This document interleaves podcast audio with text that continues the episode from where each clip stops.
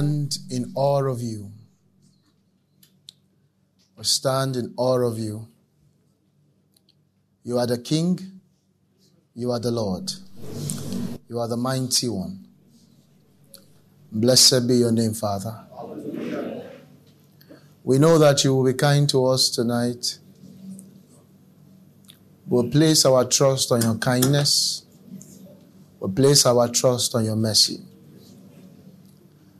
No one can reveal you except you choose to reveal yourself. There is no expert. And we believe that by your Spirit there shall be a revelation of the Father and His Son. We trust your kindness. Because you have been kind several times and several days and several years in the past. And you are not going to change. Thank you for the privilege of family. Thank you for the blood of Jesus that has given us a new nation. A nation, a nation of the Father. Blessed be your name. Hallelujah. In Jesus' name I pray. Amen. Can you please tell the person on your right and your left that is privileged to be beside you?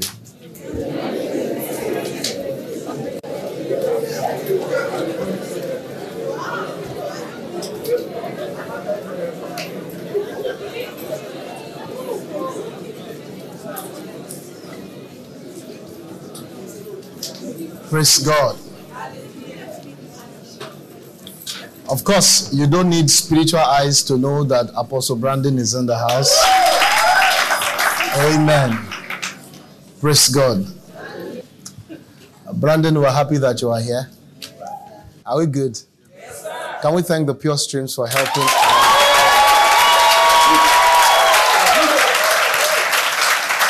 Amen.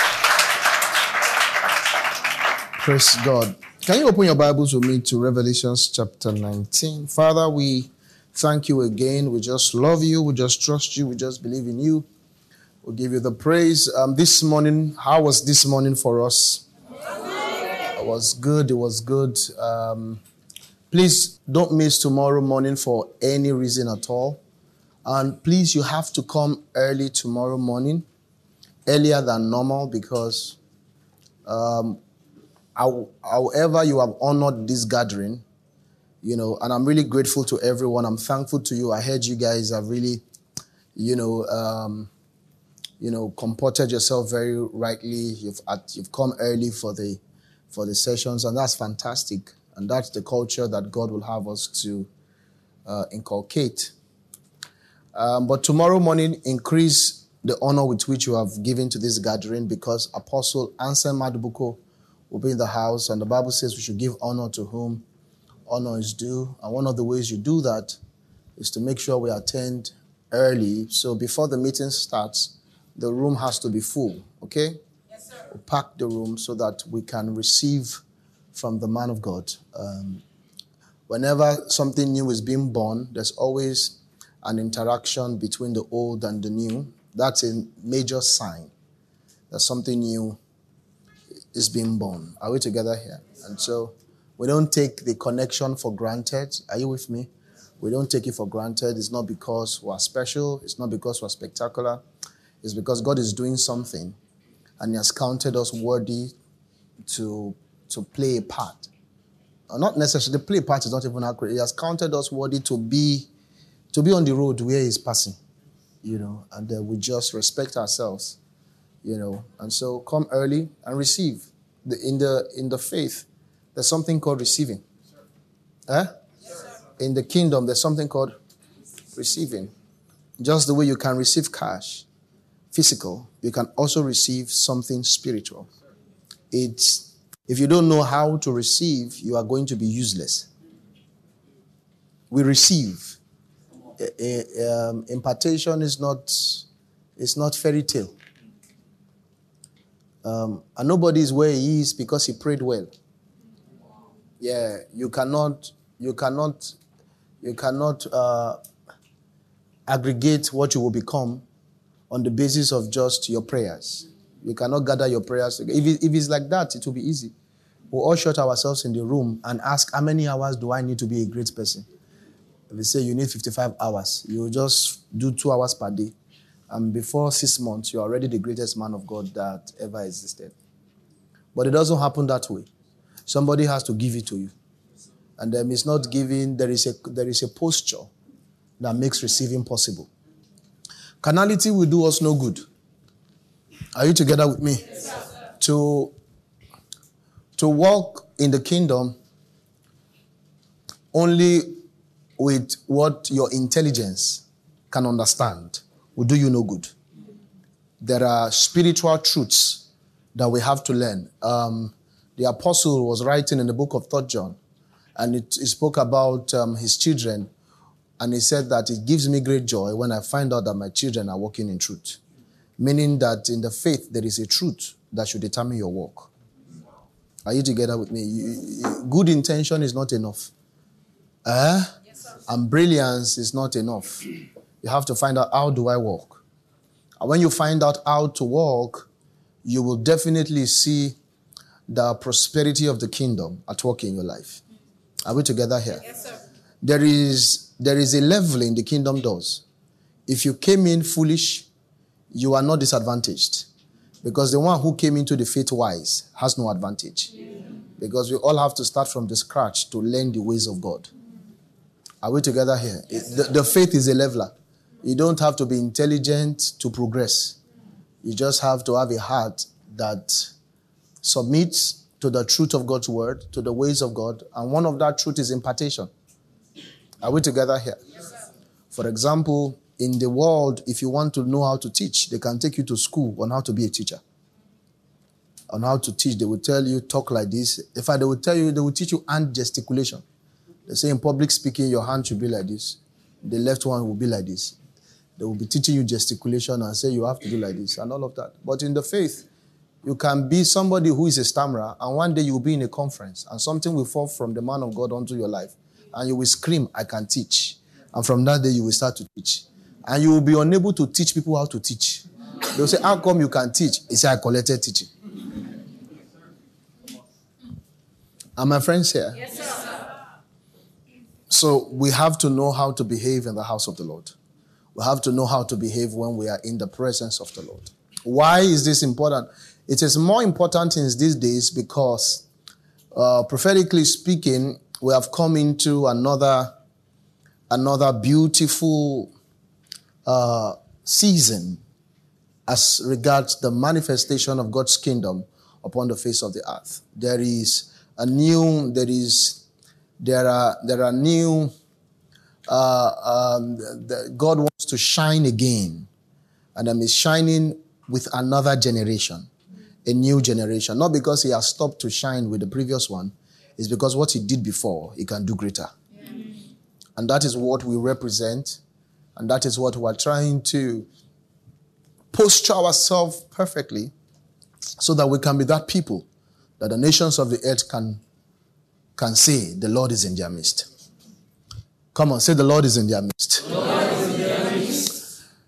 Now, we don't have time because I'm sure the, as the Spirit takes us, the time will fly off. So let's just move straight into this, the discourse, right? Yes, sir. Are we together here? Yes, but I want you to know that as we go into the discourse, that there will be grace poured forth. Amen. Uh? Amen. Are you together here? Yes, there will be grace what? Poured forth. Listen, listen. If if you are not if you are not longing to receive, your presence is a distraction.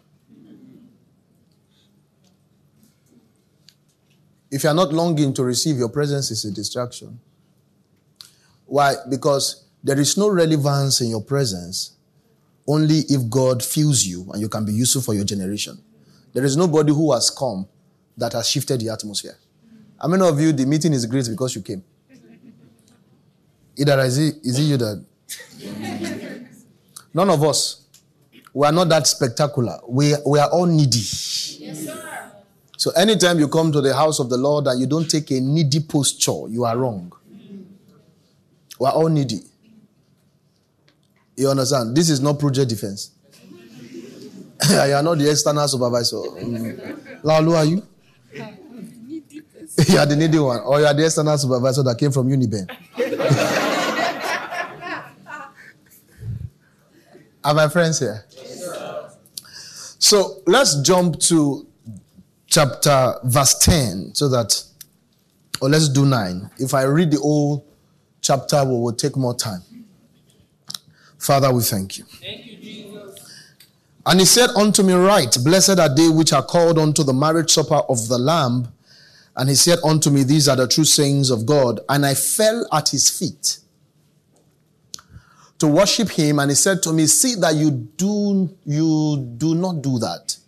I'm a, I, I am your fellow servant and of your brethren who have the testimony of Jesus. Worship God. Huh? Worship God. For the testimony of Jesus is the spirit of prophecy.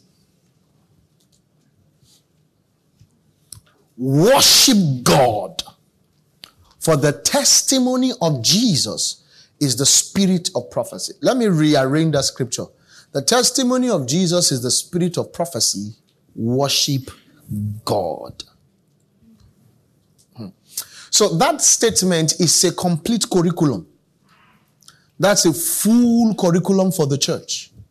That if we do not understand and appreciate this curriculum, we will not amount to anything that is worthy. Because immediately this curriculum was set in place, the second thing we saw later was that we began to see him as a judge. Let's read the next verse. Now I saw heaven opened. Now, the heaven must open after we have worshipped God and we have properly understood the testimony of Jesus, it, which is the spirit of prophecy. It will lead to a type of open heaven. And I saw heaven open, and behold, a white horse, and he who sat on him was called faithful and true, and in righteousness he judges and makes war. So if we are going to see him manifest as judge and making war and taking out the enemies out the princes and taking out all the powers that has limited the lives of men upon the face of the earth, then we have to have an experience, an understanding that is called worship God. The testimony of Jesus is the spirit of prophecy. So the testimony of Jesus cannot be otherwise than the spirit of prophecy. Now the challenge is that many times we are talking about the testimony of Jesus, but when we analyze the testimony we are talking about, we find out that it is not contained in prophecy. That if it's going to be the testimony of Jesus, then it has to be the spirit of prophecy. Meaning that the testimony of Jesus, we can't write it ourselves. The testimony of Jesus, we can't, we can't create it ourselves. The testimony of Jesus has been concluded before we came into the scene. So we need to go find out the prophecy and not just the prophecy, carry the spirit of that prophecy that we can see that testimony at work in our lives. Now, when we talk about the testimony of Jesus, we are talking about the manifestation of Jesus, the unveiling of Jesus, the revealing of Jesus. And that is only contained in the spirit of prophecy. Now, this is the work of the church. The work of the church is to, is to unveil Jesus. But we are not going to unveil him if the, the, the, the curriculum from which we are describing him is faulty. For you to pass an exam, you have to find the curriculum. If you read another curriculum, you can't pass that exam. Yes. Are my friends here? Yes, sir. Now, it's explained to us that when we get the testimony right, we understand the prophecy. The only response that is possible is called worship God.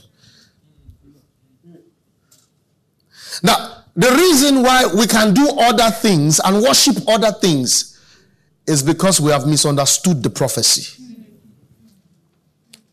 Now, worship talks about the, the, the allegiance of the heart. The reason why the heart has no allegiance to God is because we there has been we have been cheated. The the the, the prophecy You know, even, even the apostles told us about how we have a more sure word of prophecy.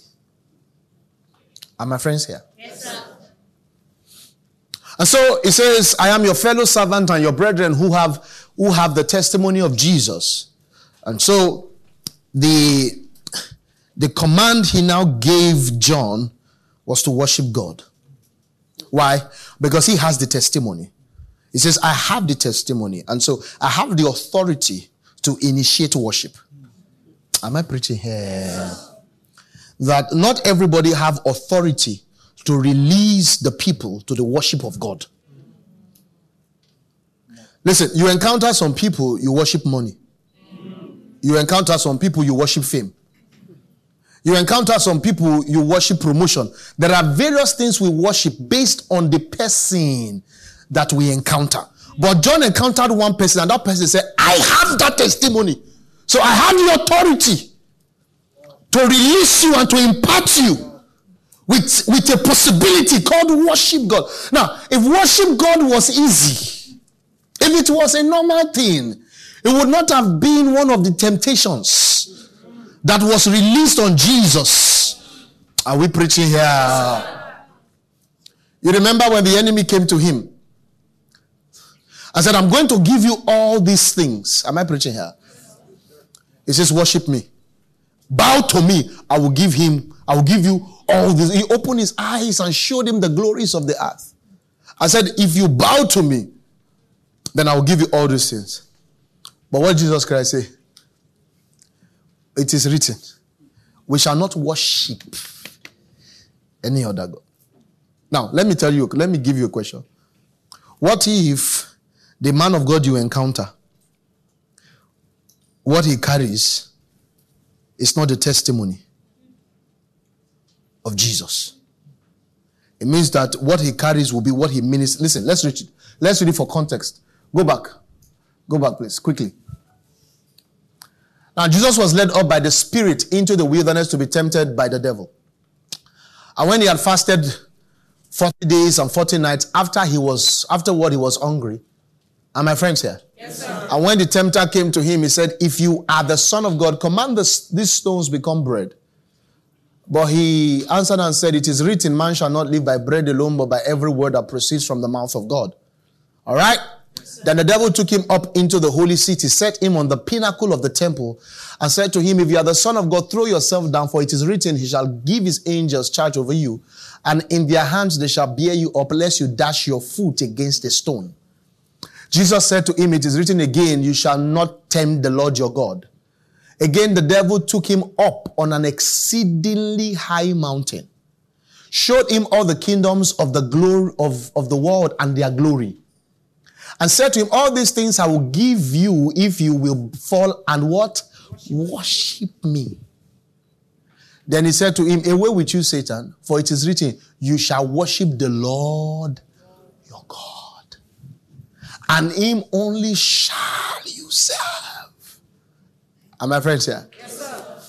So that other great man of God who encountered John also told him, I have that testimony of Jesus. And because Jesus had the ability to tell Satan, I can only worship God, I have carried Jesus. Because of that, I also have the authority. Huh? Now, the church must rise, all of us must rise to a point where we command the people to worship God. Now, until we are able to do that, we have not risen in authority. we ought to be able to command to propel worship. We ought to be able to propel the people and to compel by power. Are we here? By power. You see, but the only time you can do that is if you carry that testimony. And the only way you can carry that testimony is if you are fed from the prophecy.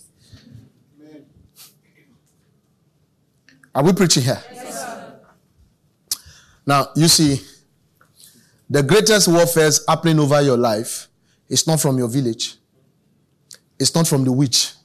The greatest warfare happening over your life is the worship going on in your soul. Listen, there are devils, princes that are interested with what your soul is focused on. you see, some of you are doing fine. You are fresh in the flesh, but you are lean in the soul. You, you are fresh in the flesh. You see, your account is going higher and higher, but your soul is dying because your soul has found something else to worship. And it was because a different testimony was rolled out for you. Now, when the testimony is wrong, the response will be wrong. When the prophecy is wrong, the response will be wrong. Are we together here? Yes, sir. We have a little journey to go. This is just laying the foundations. Come and sit down here, man. Are my friends here? So there is there is a quest, there is a battle over every soul, and it's around worship. And it's not during service. It's not 30 minutes before the word. It's not that kind of worship. Oh, it's not that one. Abraham took his son, his only begotten son, and they asked him, Where are you going to? He said, Me and the lad go yonder to worship. That the only reason why I can take this boy and slay him is because I carry the testimony. Yeah. And the response is what? Is worship. You see, when Abraham took his son, that was an action that was contrary to what every human being will do. Yeah. There's no human being on earth that will do that Yes. except another spirit is at work. Yes. Yes, sir. So when he said, I and the lad go yonder to worship, the reason he can do that is because he's well fed by the spirit of prophecy. How do I know? Hebrews now begin to tell us in Hebrews chapter 11 that he did not kill that child out of foolishness. He said he had received him back figuratively. It means there was another spirit at work in him. Oh my goodness. That what did not make sense naturally. Abraham had another existence. It made sense in another world. Now, there is another world, the spirit world, that carries its own logic. But you have to be fed by the spirit of it. The spirit of prophecy. Oh my goodness. So it made sense to Abraham.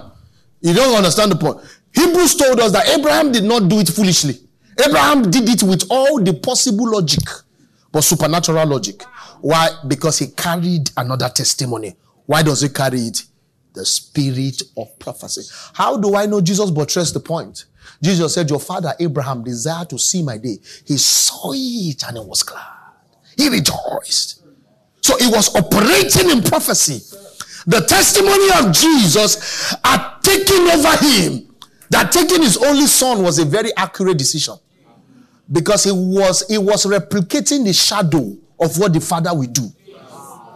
The father could use him for what the father will do because years later the father will also take his only begotten son. So Abraham was no longer living for himself. He was living in the spirit of prophecy, the testimony of Jesus. And that's why he could what? Worship God. Now, a lot of us are we still worshiping ourselves. Are worshiping ourselves. The most important thing to you are the things important to you. Your soul understands you. Your soul worship. You see, worship is not. You see, worship is who is first. It's not who is sang to. it's not who you are singing to. It's who is first in your soul. Now that's worship. It's not who you sang to. It's not who you lift up your holy hands to. It's, it's who is what? Who is first. Now, listen. We need God. We need an encounter with God that can bring us to that point where God is first. Now, until this happens to us, we're not going to see the judge. Until the church gets to the point where we have understood this in practice, we're not going to see him as what? As the judge. Somebody say the spirit of prophecy. What's the spirit of prophecy? Very simple, it's not complicated. By the spirit of prophecy, we are discussing about the heart of God, the mind of God, the purposes of God. Both, both in content and in wiring. The content of it is called prophecy. The wiring of it is the spirit of prophecy. Oosha. So that sometimes you don't even know what you are doing, but you are just obeying what is inside and it's accurate. Yes. Sometimes you cannot even clearly say, say why you are doing what you are doing, but it just feels right within. listen, listen, the Holy Ghost does not carry a dot of your desires. In the Holy Ghost, there is no dot. When the, it has no dot of your desire. Let me say it again in a different way that will annoy you more. The first one, they annoy you. The, the, the Holy Ghost did not come for you. He. He. It's on assignment. It came for the Father. It came to help you align with the Father. There is nothing inherently good in you that the Holy Ghost met when He came. There is no good in you that He came to propel. Jesus said, What He will come to do is that He will take of me and give to you. He will not take of you and give to you. So the hype on yourself is too much. Because sometimes when we're talking about the Antichrist, a lot of us are still expecting him in the future, whereas he's already at work in you. A lot of us are still looking at Germany and find out who will be the next president, that the Antichrist will come from there. A lot of us are still thinking about the charcoal they will use to write CCCs on your head.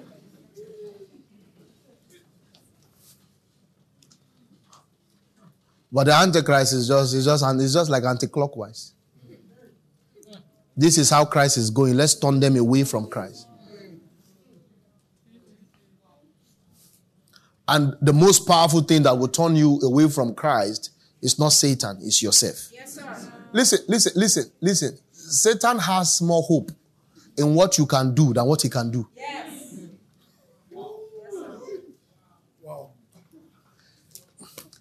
Satan believes in you more than he believes in himself. It's you.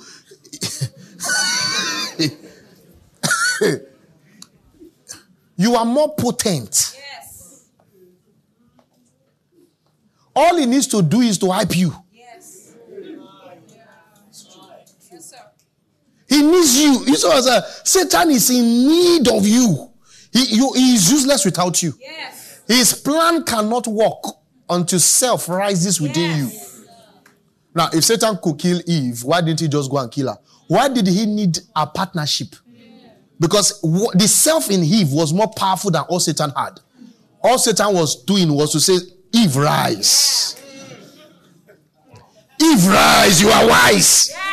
Don't allow this God mess you up. You are more than this. Hey. And Eve saw that I'm more than this. Satan said, Thank God. Hey. Wow. Eve has seen it. Wow.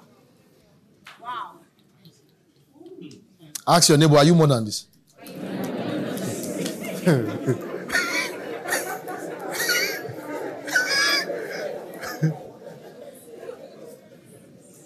Are my friends here? Ah.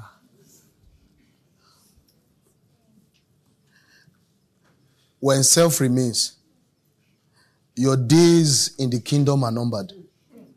You will soon get out. Let me even make it simple. When self remains, your days in the church are numbered. Yeah. Why do people leave churches? Self. Self is self. One day you will come in, your HOD will say, Why did you come late? Are you okay? Your unit will say, Are you okay? Why are you coming late? What kind of irresponsible act is this? Then you look at yourself and say, How will this person talk to this one?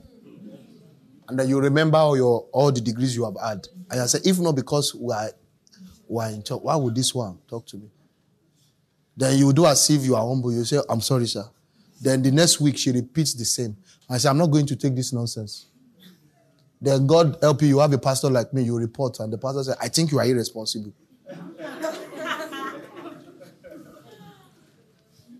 Then what do you do?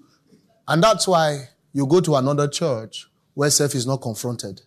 And that's why the, the, the growth model of our current churches in Lagos is a model where you don't interface with the people's self. Yes. If you can organize a church where you are not interacting with self, it will grow.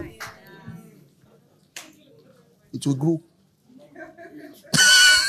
It will grow. Don't talk to anybody else. The, ti- the, the service starts 9 o'clock and it ends 9.35. and the people know that this pastor respects us. So we, in my church, we finish the time they say.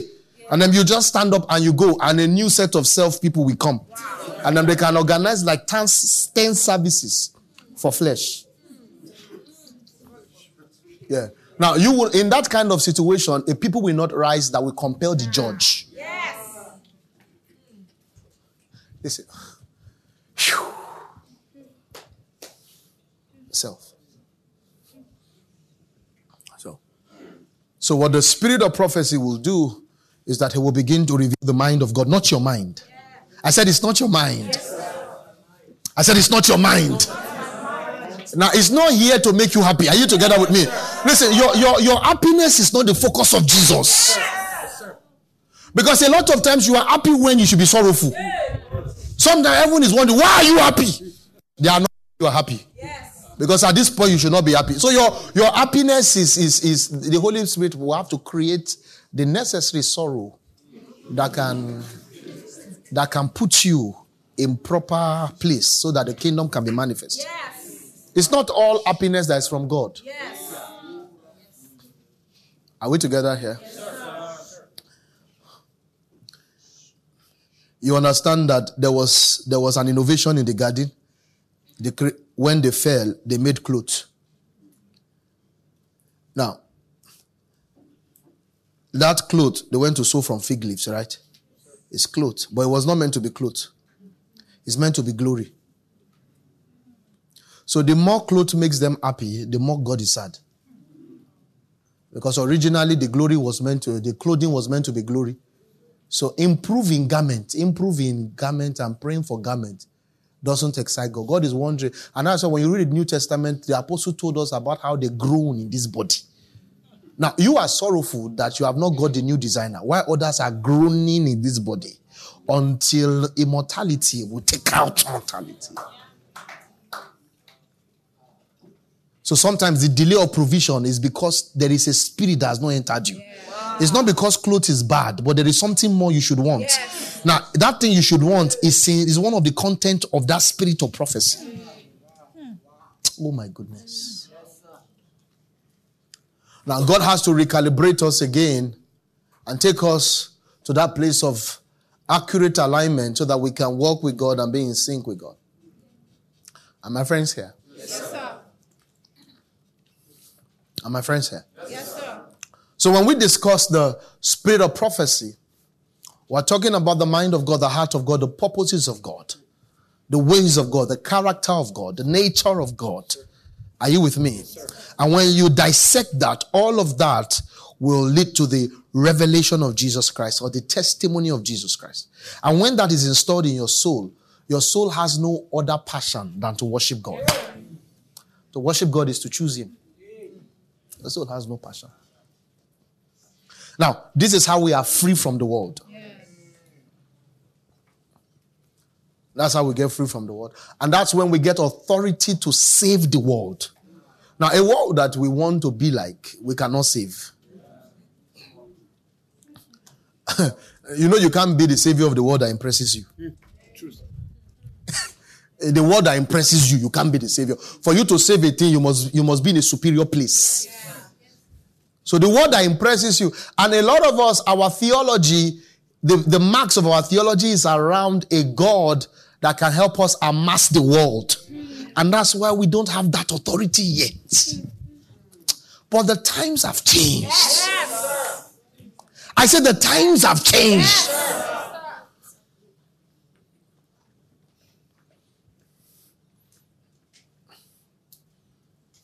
What God did in the in the past, He can do again.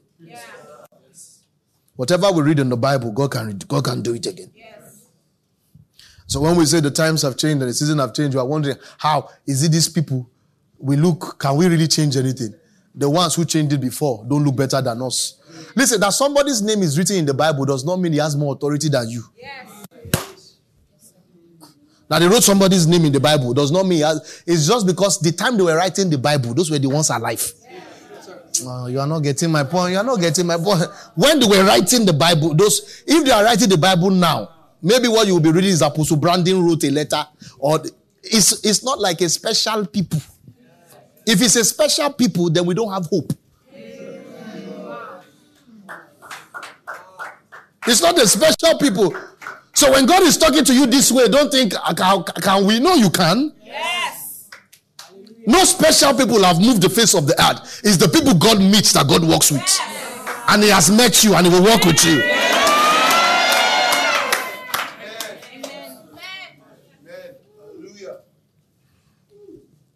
Are we together here? So, the spirit of prophecy, when it begins to work in us, it, began, it begins to deliver us from the world. It's how God, it's how God separates us from the world. Yeah. It's God's tool of separation. Are we together here? Yes, it begins to separate. It begins to draw you in. Are you together with me? It begins to prune you. After a while, your taste board changes. Am I preaching here? After a while, your taste board just changes. it just changes. You just, uh, what excites the people don't excite you. it's that spirit at work. You don't, you are not weird. It's not just exciting you. What is exciting the world does not excite you. Are we together here? It doesn't just excite you. Your taste bud begins to change. Your passion begins to change. Your desires be- begin to change. Your focus begins to, to change. Your, par- your, your parameters of judgment, your instruments of judgment begins to be adjusted. What you call, what you call great begins to change. What you call awesome, what you call powerful, what you call destiny, what you call purpose, it begins to change. It just, there's just an adjustment. Why? Because you have, you are now beginning to find access into the mind of God. You are beginning to find access into the thoughts of God. Are you together with me? Eventually, your choices begin to change. You now begin to choose for God before you choose for yourself. Am I preaching here? Who do you choose for first? God. God. You now find out that your life is lived for another, and it's not lived for yours. It's not lived for yourself. And then even your choices that looks like it's your choice, you find out it's not your choice. Are you together with me? It's no longer about just making money. You, you every money will be tested. You will find out is this money is it giving me? Are you together with me? Yes, because if money becomes the priority, you do everything to get it. Am I? I don't know if I'm speaking here. Then you can easily say no to what's not from yes. God. You just say no. Why? Because it's not about you. Are we together here? Now, until we begin to teach from, to teach from the content of the prophecy, we are not going to raise God's people. We will not. We will not raise God's people. Now, you need to understand that the, the strength of God's people is not in their numbers. Even though God desires numbers, but the strength of God's people is in the, acu- the accuracy of their, of their gathering, the accuracy of their alignment, which will cause there to be a release of authority. Oh my goodness. Authority. He says, when two or three are gathered, but the gathering has to be in my name. Now that name is also the spirit of prophecy. We need to understand that name, the will of God. He says, then I will be there in their midst. But if they are gathered, but if it's not in my name, I will not be there. Now to be there is not to feel him, is that his authority is in our midst. Are we preaching here? Yes, authority is in our midst. Now, a church is now on the scene. Are you with me? that carries that authority. I said the church is on the scene that carries that authority. Huh? And it's not a futuristic thing. In fact, we have to be quick. Let me tell you something. For those who have been called to the fivefold, you have to be very quick now. Because God has ordained some level of release over the body of Christ now. We have to quickly seal the people in the truth of God's word. We now have to quickly we have to we have to now teach strong. We now have to we have to not care what the world thinks about the things we say. Yes, sir. We should not take our notes to the ways of the world and find out if it makes sense to them. Because the way we adjust our notes with the world as if it makes sense, we're, we're trying not to sound, we're trying not to sound foolish. We're trying to sound wise, whereas we're operating in a wisdom that they don't have the ability to comprehend. It's not which brain is better, it's that one spirit is dead, another is alive. Now, whatever we are saying here, we need to say it on the mountaintop. Now, because they might say something different, but they cannot doubt the demons that deal with them in the night. Now, demons press them and trouble them. They have no answer to those kind of things. I said they have no answer to those kind of things. Now, we are free. Yes. I said we are free. Yes. Now, we have a joy that they cannot understand. Yes. Now, if we don't learn our ways, if we don't learn the ways of the, of the Lord, then we will carry their condition. Yes. Very soon, you will find it easy to have the Holy Ghost and still have depression. Yes. You will have the Holy Ghost, and depression will make sense to you with the Holy Ghost. Yes, sir. Yes, sir. Very soon, you have a little headache, you say, I'm depressed. Yeah. A, lit- a little hardship, you say, I'm traumatized. What have you done?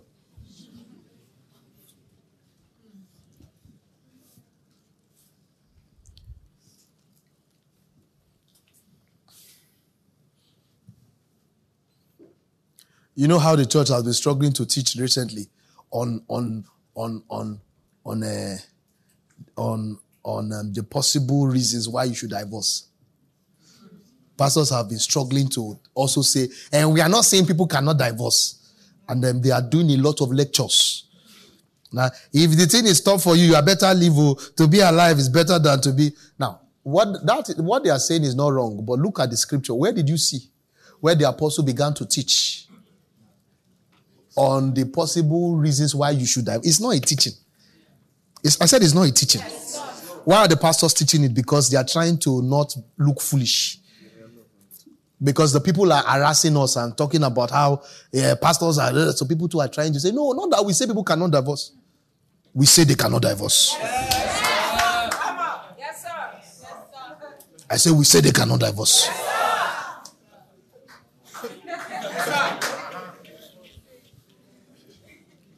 They now look for a worse situation. They mention they mention a, a one case and use that one case to label everything. Do you know how many cases, how many homes that should have been destroyed, but because a man or a wife decided to stay on the word, A- and the story was reversed, and we have powerful homes. I will not do. I will not do any teaching on on the case on the reasons why you should divorce or the cases why I will not. I'm not going to do any teaching. No teaching like that. But if you are in a sensible local assembly, when it's time to leave a stupid man, your pastor will tell you. Yeah. Yeah. I've told people to leave marriages before. Yes. I've told people to leave marriages before. Yeah. yeah. I've told I say I've told people to leave, and I've told if this person does not, if you don't leave this person, don't ever come to this church again. So it's not like we don't know that there are some cases where there has to be a separation. But that's not our doctrine. It's not our doctrine. And we don't respond to their noise. Not our doctrine. We know that God hates divorce. That's what is there. And we see many cases that look impossible, like it cannot work. But we know that with scripture it will work.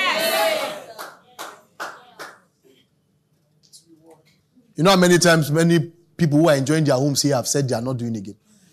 If one stupid pastor had told you, well, if you're about to lose your mind, why, why, why not just take a break? Why not just take a break?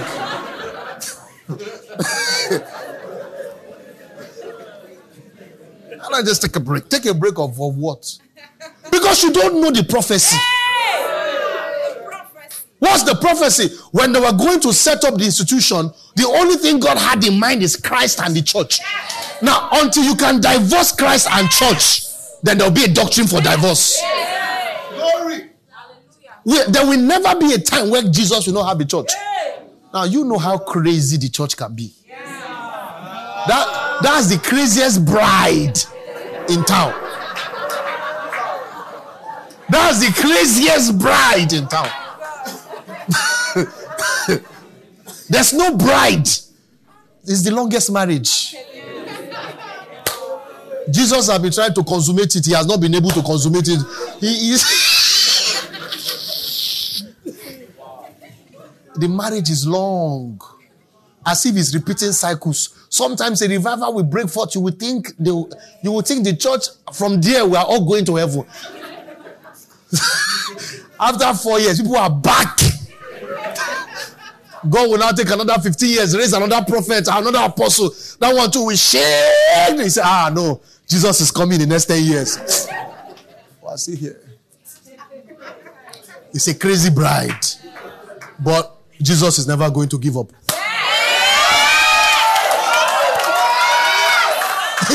He's not going to give up. He's going to present to the Father a bride without spots, without wrinkle. He's focused. It wouldn't matter how long that takes him. Until the bride is not spot and blemish, he's not going to be done.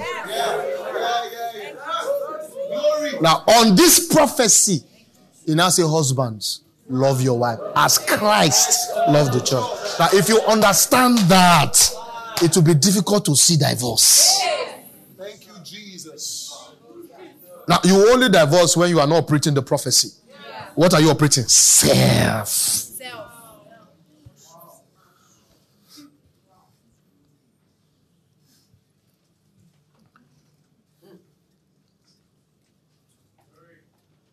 Glory be to God.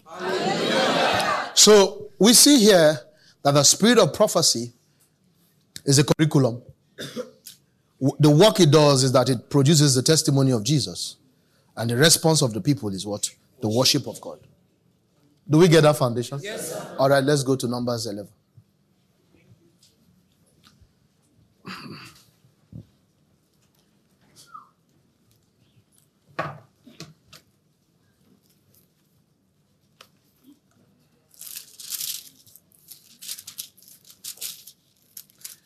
Now, I want to bring that to all that I have said. I want to bring it into a more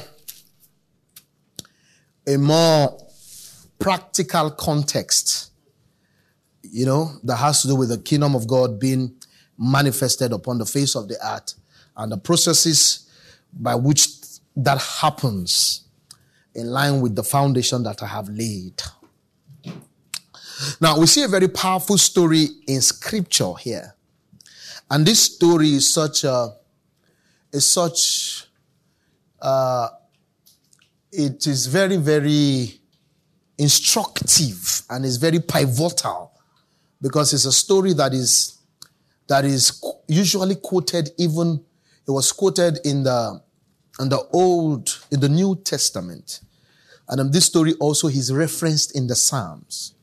So it means that it's a story that is, uh, it's an instructive material. Are we together, friends? The rebellion in the wilderness here is an instructive material that we need to study. In Hebrews chapter 3, you find the story. We need to study this story so that we can deduce what the Lord wants us to learn from the story.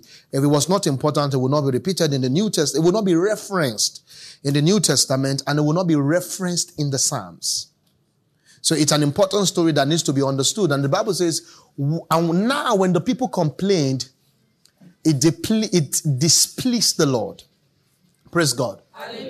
For the Lord heard it and his anger was aroused. So he, so the fire of the Lord burned them and consumed some in the outskirts of the camp. Then the people cried out to Moses, and when Moses prayed to the Lord, the Lord was, the fire was quenched. So he called the name of the place Taberah because the fire of the Lord had burned among the people. Are we together, friends? Now, the, the mixed multitude who were among them yielded to intense craving. Huh? What did they yield to? Intense craving. Don't, don't forget that word. The, the, the mixed multitude yielded to intense craving. Now, don't forget the book of Revelations we read. There are, there's a story of the servant of God who had encounter with John. And that one told him, I'm a fellow servant. My, my CV is that I carry the testimony of Jesus. And I he now, he now told John to worship God. And he told John that the spirit of prophecy is the testimony of Jesus, meaning that that was what tutored him, that make that made him to have that testimony, and um, he became a type of minister just like John. Are we together here? Now, all that because I'm going to reference that. Now, the people yielded to, incre- to intense craving. So the children of, of Israel also wept again and said, Who will give us meat to eat? So you see the scenario, man of God come, that there was an intense craving in their soul for themselves. You see self again. And that self began to determine their response. And they began to cry and say, Who will, who will give us what? Meat to eat. All right? We remember, we remember, we remember fish, which we ate freely. We, we remember fish. Kai, fish. We ate fish in Egypt. Now, why did they remember fish in this manner? They remember fish in this manner because they are now being led by intense craving, which has perverted their perception that Egypt now became not as bad as it was. Now, don't forget that Egypt was a land of slavery, and the reason why Moses was sent was because they cried for deliverance. And God heard the cry of Moses, of the children of Israel, and sent Moses. But an intense craving happened that they now began to remember fish. Now, of course, you cannot remember fish and remember Egypt in this manner and still worship God. Because don't forget the, the, the concept, the reason why they were to come out of Egypt in the first place was to go and worship God. That was that was the that was the mandate given to Moses. Let them go and worship me. Now you can see what's happening here. Intense craving was going to st- had, had, had, had, had cut them off that calling to worship God. And then they began to now see Egypt with joy. They began to see Egypt. You see, now they can't see Egypt with joy and see kingdom with joy. So there has been, are we here? Because some of you, what excites you is a bright future. The excitement of your soul is a bright future. It's not, it's not the establishment of God's kingdom in your soul or through you. When you are when you have joy, what's exciting you is bright future. Only. It's not necessarily the purposes of God, the calling of God over your life, or what some of you are not passionate. That thing has not entered inside you. You are, I know you you you worship with your voice, but you have not yet worshipped God. Now, there is absolutely no reason to have, there's absolutely nothing wrong in having ambition. Are you with me? Yes. The question is, what is first? Because if God takes over your heart, He has ambitions to give to you. Ah, He has ambitions to give to you. He will give you, will give you ambition because he, he wants, He likes to see you manifest. Are you together with me? sir. Now look at this. We remember the fish which we ate freely in Egypt. Kai. The concubas, the melons, the leeks, the onions. What about garlic? but now our whole being is dried up. There is nothing at all except this man. Now, there is nobody in the world at that time that was eating food from heaven. This, now, this supernatural thing God was doing for them has turned to this manner.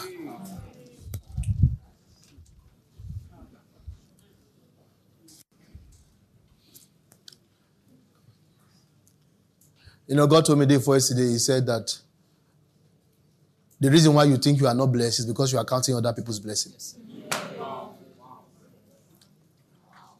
The reason why you think you are not blessed is because what? You are counting other people's blessings. If you counted your own, you know you are blessed. If you count what God is doing for you, you know, anytime you feel you are not blessed, is because you counted somebody's own. You didn't count your own. There is nothing at all except this manna before our eyes. Now, the manna was like coriander seed, and its color like the color of bdellium. The people went about and gathered it. ground it on millstones, or beat it in the mortar, cooked it in pans, and made cakes of it. And it taste was like the taste of pastry prepared with oil. And when the dew on the camp, and when the dew fell on the camp in the night, the manna fell on it. Then Moses heard the people weeping throughout their families, everyone at the door of his tent. And the anger of the Lord was greatly aroused. Moses was displeased. Like the old camp, everybody was crying. Oh, we want food, we want meat, we want fish. crying. We want garlic. They were crying. And Moses said to the Lord, Why have you afflicted your servant? Why have I not found favor in your sight that you have laid the burden of all these people on me? Now, wait. Now, when you look at the tears of the people in the natural, you, you cannot believe that people can cry this much and it is illegitimate. Because to cry is one of the expressions of our deepest sincere emotion. Am I preaching here? But you see, when you stand where Moses is standing, Moses is ashamed of this cry. Because this cry is not a proof of legitimate need, it's a sign that they have left the Lord. You see, because sometimes the prayer you are asking God for and all the emotion you are putting into it, you think is legitimate, but the reason it means so much to you is because you are away from the Lord. Phew. That if you were if you were if you were better positioned with the Lord, you will find out there's no crisis. So sometimes what you declare crisis is actually a crisis in relationship with God. It's not crisis. Because there's somebody else going through the same thing who doesn't feel what you feel. Yes. Because the issue was not fish, the issue was intense craving. That was what the, the, the way the Bible says they yielded to intense craving. Are my friends here? Yes, sir. Why have you afflicted your servant and why have I not found favor in your sight? That you have laid the burden of all these people on me. Did I conceive all these people? Did I beget them? That you should say to me, carry them in your bosom, as a guardian carries a nursing child to the land which you swore to their fathers. Now, Moses began to read the content of the prophecy as wired in him, which had become his own focus. Whereas the people's focus was themselves. Moses' focus was the prophecy. Am I preaching here? And that's why because he carried the prophecy, he could he could manage the crisis of life.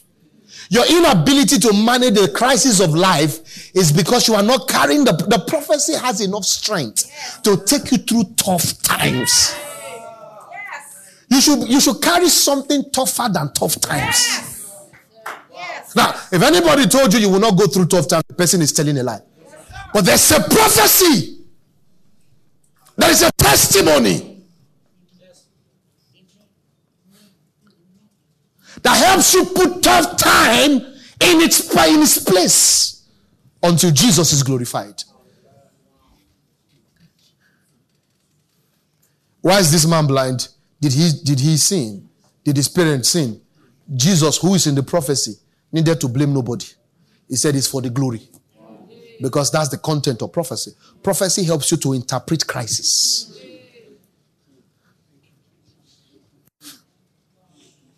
You know what I sense in my spirit? That a new grace is coming upon you. Now, when I pray for you, I'm not just speaking positive things. I'm saying there is a download of grace that is resting upon your soul. The Lord is giving you might and strength. Now, you are no more ordinary. You are not ordinary. The people coming out of this room are not ordinary people. I said they are not ordinary people. oh. Now, because you have come tonight, Forget, it's not the end of the preaching. I'm just praying for you. So don't think I've ended my preaching.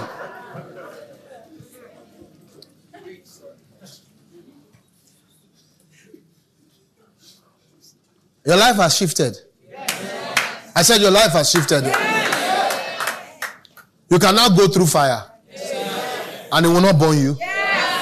And Jesus will appear. I tell you the truth. You are no more ordinary. You are no more ordinary.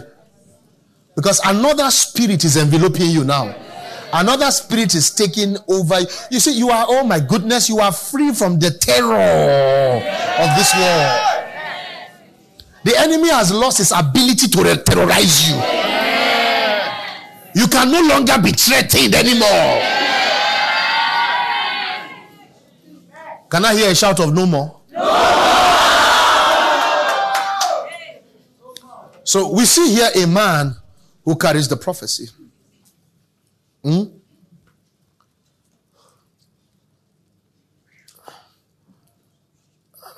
And uh, he did not just carry the prophecy in a generic way, he carried the prophecy in a particular way. What's the particular way? My, uh, my calling is to carry them in my bosom as a guardian carries a nursing child to the land which you swore to their father. So anytime Moses sees himself, he sees himself as a mother. And Israel is in his belly. Oh my goodness. Now that's a serious exchange.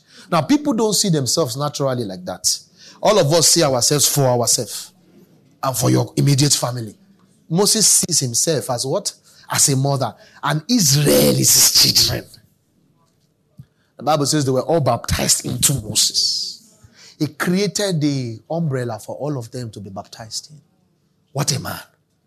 I said, What a man. To the land which you swore to their fathers. Where am I to get meat to give to all these people? For they weep all over, saying, Give us meat, and we may that we may eat. I am not able to bear all these people alone. Because the burden is too heavy for me. If you treat me like this, please keep me here now. now, I don't know if you want to threaten Moses with death because death is part of his prayer point.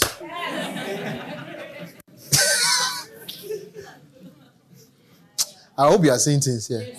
That there are some people they have passed, they are engaging some kind of bodies that if you kill themselves, it might be a favor. It's another level. Say God long life and prosperity. Some might say God short life, short life. Burden has not hit you. You still have a life you want to enjoy. Say Lord, long life. Most say Lord, short life, short life. Are we here? Yes, sir. If I found favor in your sight, I, and do not let me see my wretchedness. So the Lord said to Moses, Gather to me 70 men of the elders of Israel, whom you know to be elders of the people and officers over them. Bring them to the tabernacle of meeting that they may stand with you. Then I will come down and talk with you there. I will take of the spirit that is upon. Now we need to, we are going to another level now. You need to be with me will take of the spirit that is upon you. Now, don't forget the man we read in the book of the two men, the fellow servant and John. That one said that I have that testimony and I imparted the worship of God into the heart of John. Are you with me? Every time when God wants to do a thing upon the face of the earth, he will pluck one man and then he will, he will rot the curriculum in the man and then put the spirit of that curriculum on that man. So you see, not all men are the same. Yeah. Not all men. Some God will speed the work that He wants to do in a generation. He will speed it up in them. Now listen to me. This is an important part of this teaching, please. Because sometimes we are very careless with men and um, we allow men to just go scot free where what they carry is for us. You see, some people, what they carry is not a product of growth. It's a product of calling. It's, it's a, not just that, it's a product of what God wants to do in the nations. He has to first rot in one. So a man sent from God is not necessarily a fantastic preacher. Preaching is the second level of what he carries. The first thing he carries is that work. God will do the work in him and then place the spirit on him. Now that spirit is the spirit of the Lord. Are we, are we here? are we here? You see, when, when God was going to do, do, do a work with John the Baptist, the spirit that was put on him is the spirit of Elijah. Are you together with me? And that's why the passion and the manner of the man is wilderness. Are you together with me? He can. He doesn't like. He doesn't like people. Elijah doesn't like people. Elijah doesn't like people. Elijah doesn't want to be great. Eli, uh, John doesn't like people. John doesn't like people. Wired differently. Ah, uh, now it's not his choice. It's what he carries, and it has been worked in him. Now, what I'm saying is so important because we now have to mature in how we see people. That it is not everything God will give to you in devotion. Morning devotion does not carry all the portions that are necessary for your alignment that God has made, that God has ordained for a time and a season. No, no, no. Devotion is not enough. Sometimes, all the times, He will lead you to one who carries a dispensation. Now, Paul, in his own time, says that he carries that apostleship to the Gentiles. He says, and Peter carries it. Are you together? Now, there were many apostles. Are you with me, friends? There are many apostles to the, to the Jews, but the way Peter carries it is different.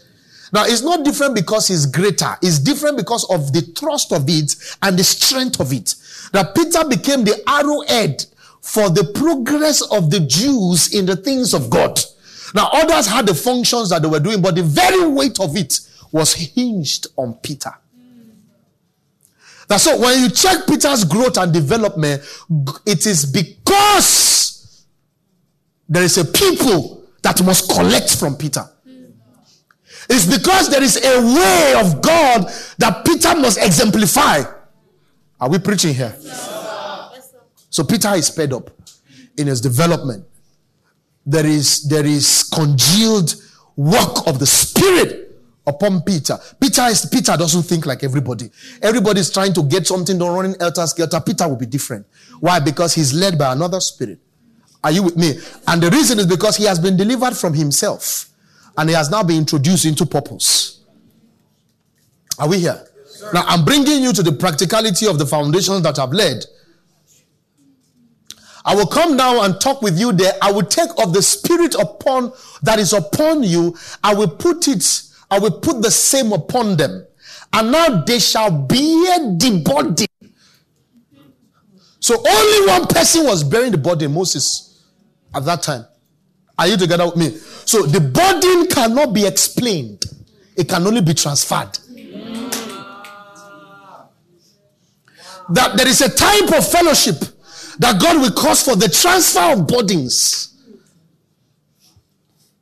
Can I preach here? Yes, sir. so now we see, I don't know if we can talk here. Now we see disorder in the camp. Serious disorder, serious misalignment, serious, the people had gone away from the Lord. And the first, the solution God saw was not to first provide meat. It was to provide wow. the government that will not make that thing happen again. You see, because what caused it was lack of government. And the reason there was lack of government was that the burden was not shared. Only one person carried it. The people could not be discipled properly because one person carried it. Then God said, To solve this before I give them meat, they, they are in a place. That's why they are desiring meat the way they are desiring it. I need to upgrade the people. If God is going to upgrade the people, He has to gather a 70 that He can transfer the burden. So it means that the next time this will happen, at least there will be 70 people that won't join the crowd.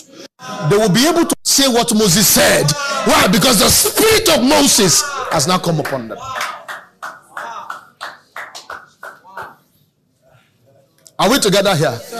Can I talk here? Can I talk to you here? That's so when you see, we're going in now. When you see a move of God, when you see a move and the manifestation of the kingdom of God, many times is domiciled in one. But that one, God now ordains a quorum, a fellowship. The, that thing has to be shared. Now, until we get that 70, we can't get the people. The, the, the 70, oh my goodness, I don't know if I can.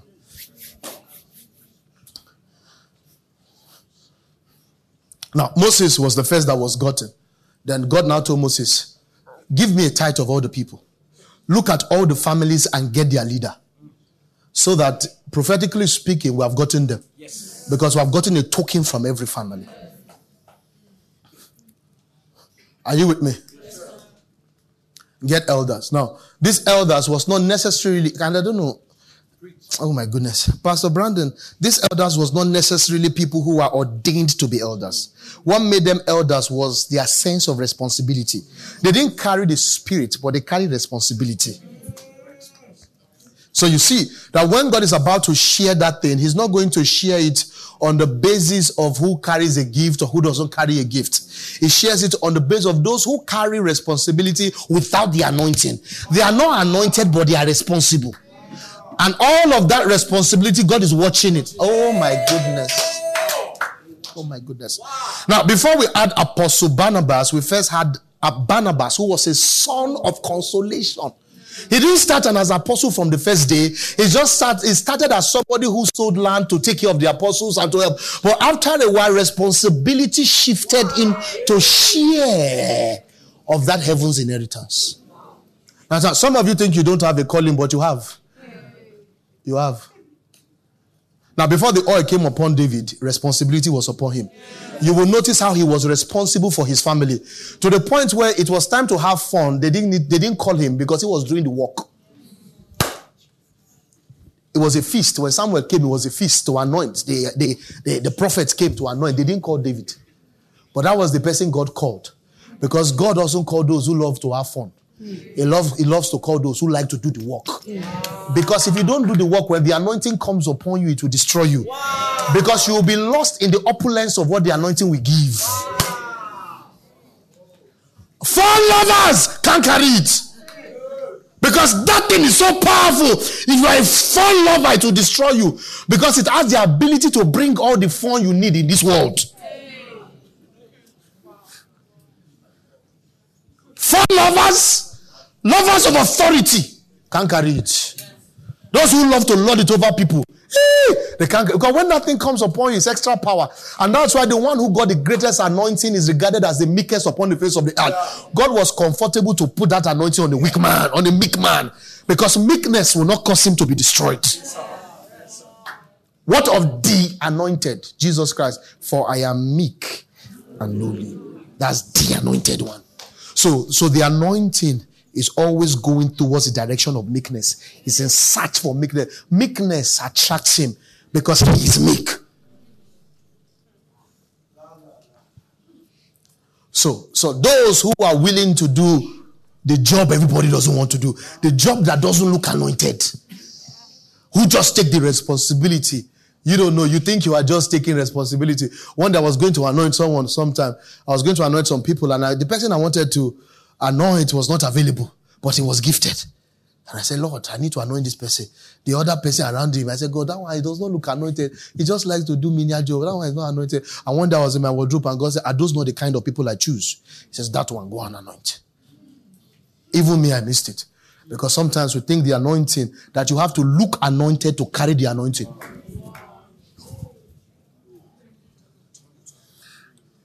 It's the anointing that turns you to another man.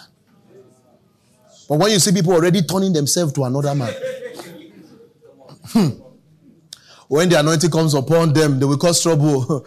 see, friends, see, the anointing is a real thing. Don't let anybody play with you. The anointing is a real tangible thing. All of you are here because of anointing.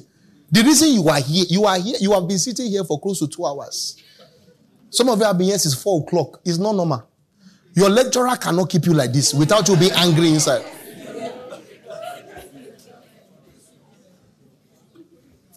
He cannot. What I'm doing, your lecturer cannot do it. If, he, if your lecturer mistakenly says, He that wants to go, let him go. It will not.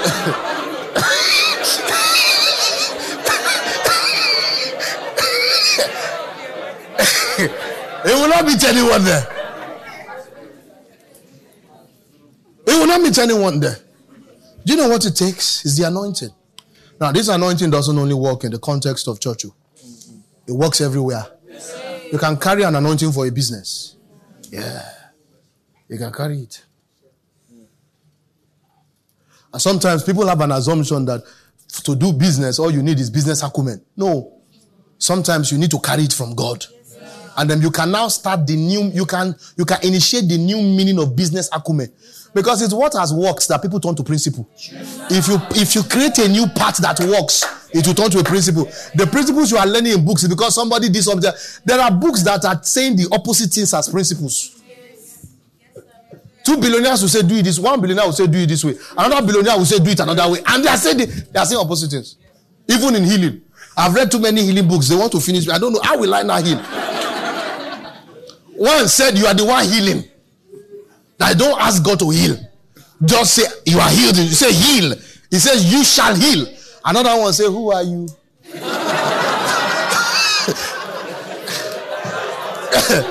who are you? You cannot heal anyone.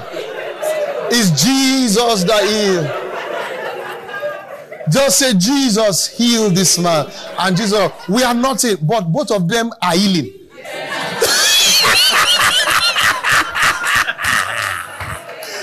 both of them are healing. I say, okay, you people should leave me alone. I will find my own way of healing. you can get something from God that turns to a principle, Yes, sir. turns to a part. Yes, sir.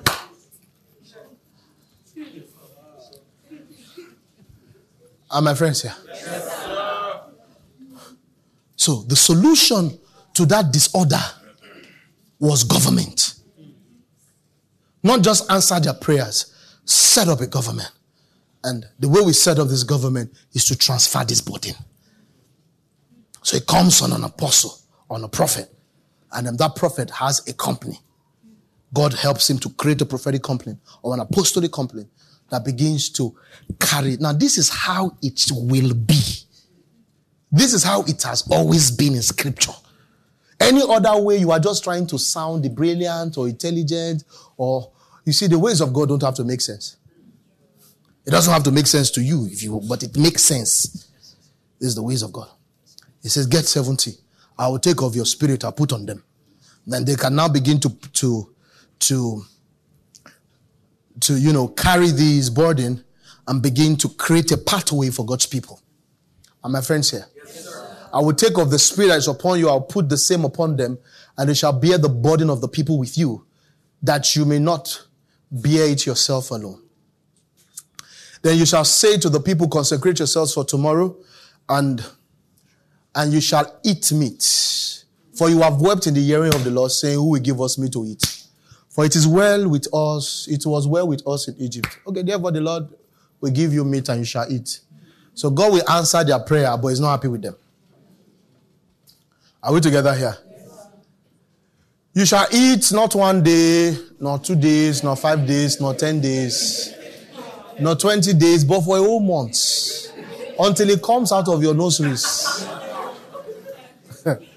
and becomes loathsome to you because you have despised the Lord who is among you and have wept before him saying, why did we ever come up out of Egypt? So God says, I'm going to bless you guys so much with meat that you will have meat so much that it, it will irritate you. Listen to this, listen to this. You will have meat to the point where it will what? It will irritate you. Are my friends here? You see, because you thought all you needed was meat, but you will so have it and you find out that's not all you need. Yeah. And many times that is a circle we go in as a church or as a people. We think we need something, we think we need this. We lay that emphasis. The other time, many years ago, we said we don't want to be a 12 o'clock Christian, that want to be a 6 o'clock Christian. We want to heavily focus and stay earthly relevant. And we kept screaming those kind of things. And then the motivational speakers came and then they were a rave. I mean, I remember when motivational speaking was a rave. It, it was a rave. Great, powerful oratory uh, men who are gifted in oratory. They spoke and spoke and spoke and spoke and spoke for about 15 years. Now, the most insulted set of people now are the motivational speakers. Any small thing you hear, no, they motivate me. No.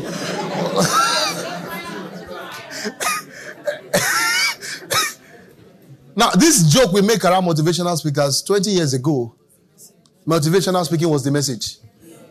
Yeah. Have you forgotten? What's the name of those conferences? Uh, elevate, uh, accelerate. It, it was the rave. And I say before you are contents in a container going somewhere to contain, and then we were just saying many things. I say aspire to respire, refire. The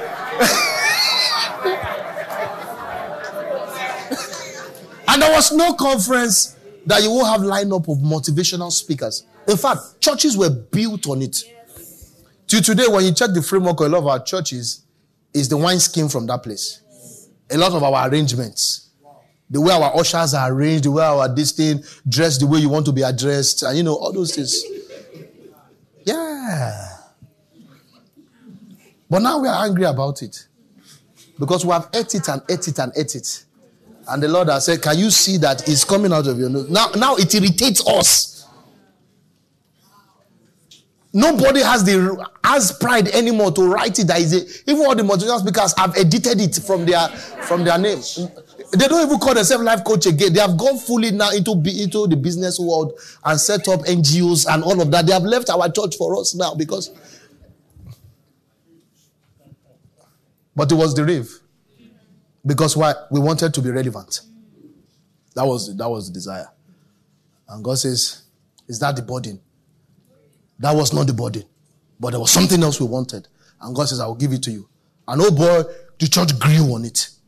Friends, the church grew, it, it grew us. But we grew and we wanted to use that growth for something. That growth could do nothing. We, we grew, but we were weak. And now it's coming out of our mouth. Are you with me? Yes, sir. Because you have despised the Lord who is among you, and you have wept before him, saying, Why did we ever come up out of what? Out of Egypt. And Moses said, The people whom I am among are 600,000 men on foot, yet you have said, I will give them meat that they may eat for the whole month. Shall flocks and herds be slaughtered for them to provide enough for them? Or shall all the fish of the sea be gathered together for them to provide enough for them? The Lord said to Moses, As the Lord's arm, There's something about those who carry the burden. The arm of the Lord will walk with them and will do the impossible. Friends, listen to this. The days of the impossible they have come back. We are going to begin to see what only the Lord's arm can do. Now, it's not the future, it's now. I'm telling you, it's now. I'm talking about next week, I'm talking about tomorrow. Listen, 2023 is the year of the church. It's our year. It's our year. It's our year. It's our year. Yeah, it's our year It's our year. But we now have to learn his ways and conclude that that's how we'll do it. It's our year. 2023 is our year. We're going to see the arm of God. The Lord is going to brag about us. Friends, I said the Lord will brag about us. So, our year. Let me begin to wrap up quickly. And so the Lord will always raise an apostle, raise a prophet, download um, curriculum inside him, put that spirit upon him. He, he, he, he, demonstrates and expresses the testimony. And then God will use him to set up a company. Now, the company will carry of his spirit. I said the company will carry of his spirit. Now, this has happened consistently in, in the Bible and it has happened in recent times. When you see churches with faith, faith, faith, faith, faith, faith, it was because there was a Kenneth Uh, he carried it, and there were 70 that were around him. The compound was part of them. That's what I'm talking about. They were part of them, and from that place, they changed the world. They changed the world. When you look at Archbishop Idahosa, that's one of those who God walked in and put a spirit upon him. Now, if if Idahosa is in your generation and you think that his one is your colleague, it's not your colleague. Not, we are not, not everybody's colleague. Some people, the sovereign will and the sovereign choice of God, I speak them. It's not because they did anything better than anybody, but they are the ones God chose to pick before they were born. Are you together with me? And then God will use them to raise a company. And that company will be like the foxes of Samson that will wreak havoc to the kingdom of darkness and raise a generation. Oh, I'm pumped in my spirit because I see the generation clearly. Friends, I see it clearly. I, I don't just see it with my eyes, I see it with my life. My whole life, my whole being sees it. What I preach, I see it with my life. All the dots of blood inside me sees it. I see it. I cannot but see it. I cannot but live for it. I cannot but speak it. I cannot but scream it. I cannot but adjust to it. It, it, it, it conforms my, it messes me up. I see it. And it's not in the future, it's here. It's now. It's now. It's a, what I'm preaching is an ongoing process, an ongoing reality. Oh, Rabika.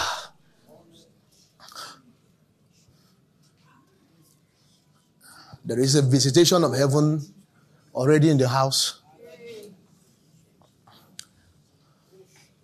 there is there is an outpour of the spirit already going on in the house.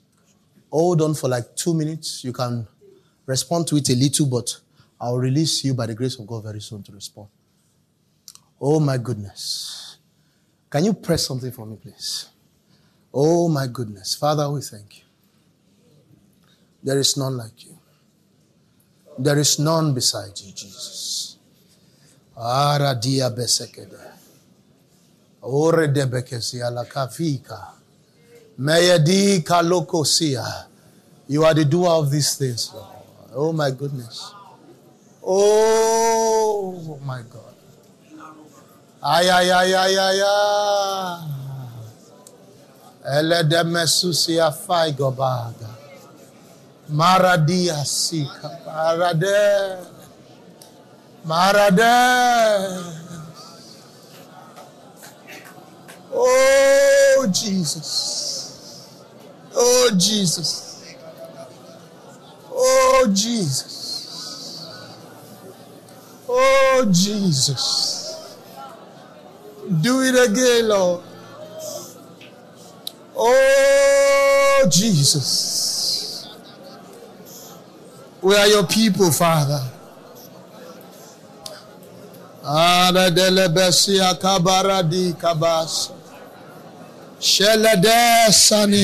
Baradisa Paradiso nai kabaladina sikabalades. Oh Jesus. Oh Jesus. Oh Jesus. Aladina masia karadaba shakadosa. Ile debo sianeketia sikaradiasha.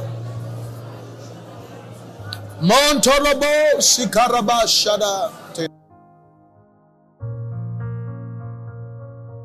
Ala shadosia.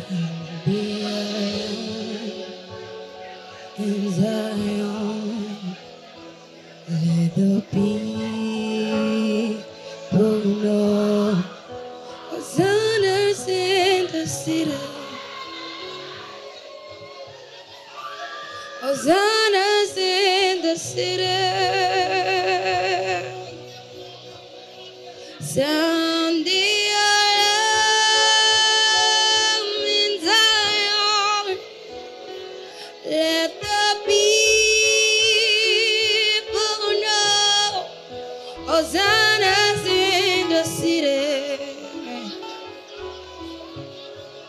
Hosanna's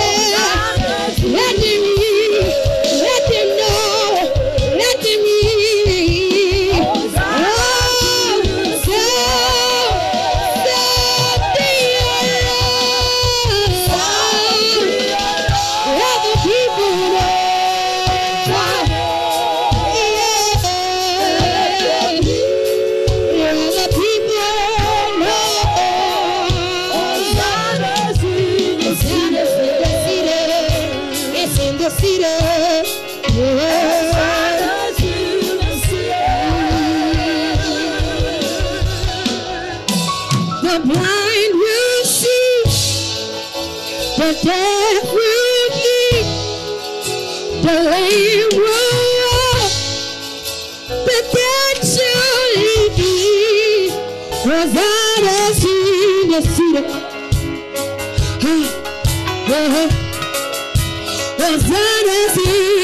In the blind will see, the deaf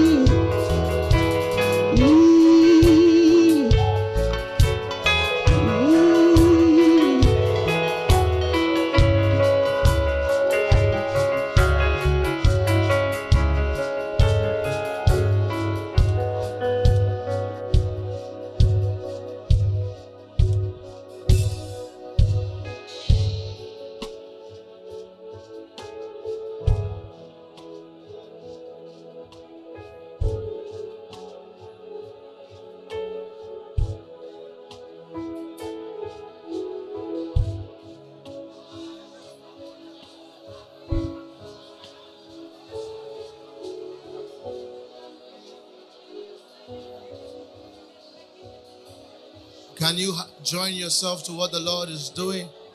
What the Lord is saying? And say, Father, I'm part of what you're doing. I'm part of what you're saying. I'm a carrier of your testimony.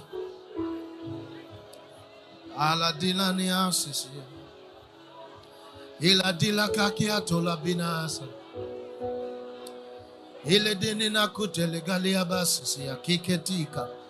Can you begin to decree and prophesy over your life and say, I carry your spirit. I'm in alignment with your will and your purpose. I do not leave off track your plans for this generation. Katona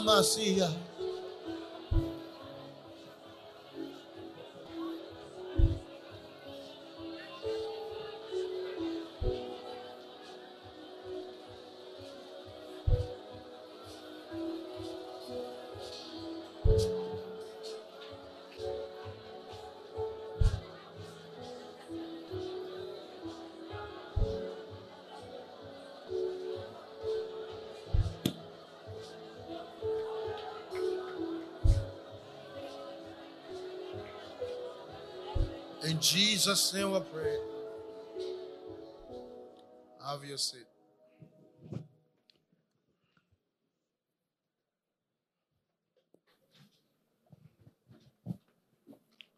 How many of us believe that God is doing something with us? You believe that?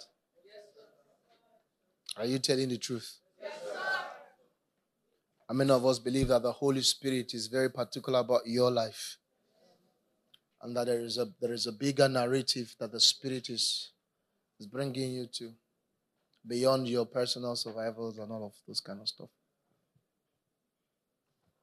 The Lord is still going to, in the next few minutes we have, there are some of you who need a major encounter. I think God might give you that tonight or maybe another night, but I don't know. But we're such, we're on a very important, important um, point.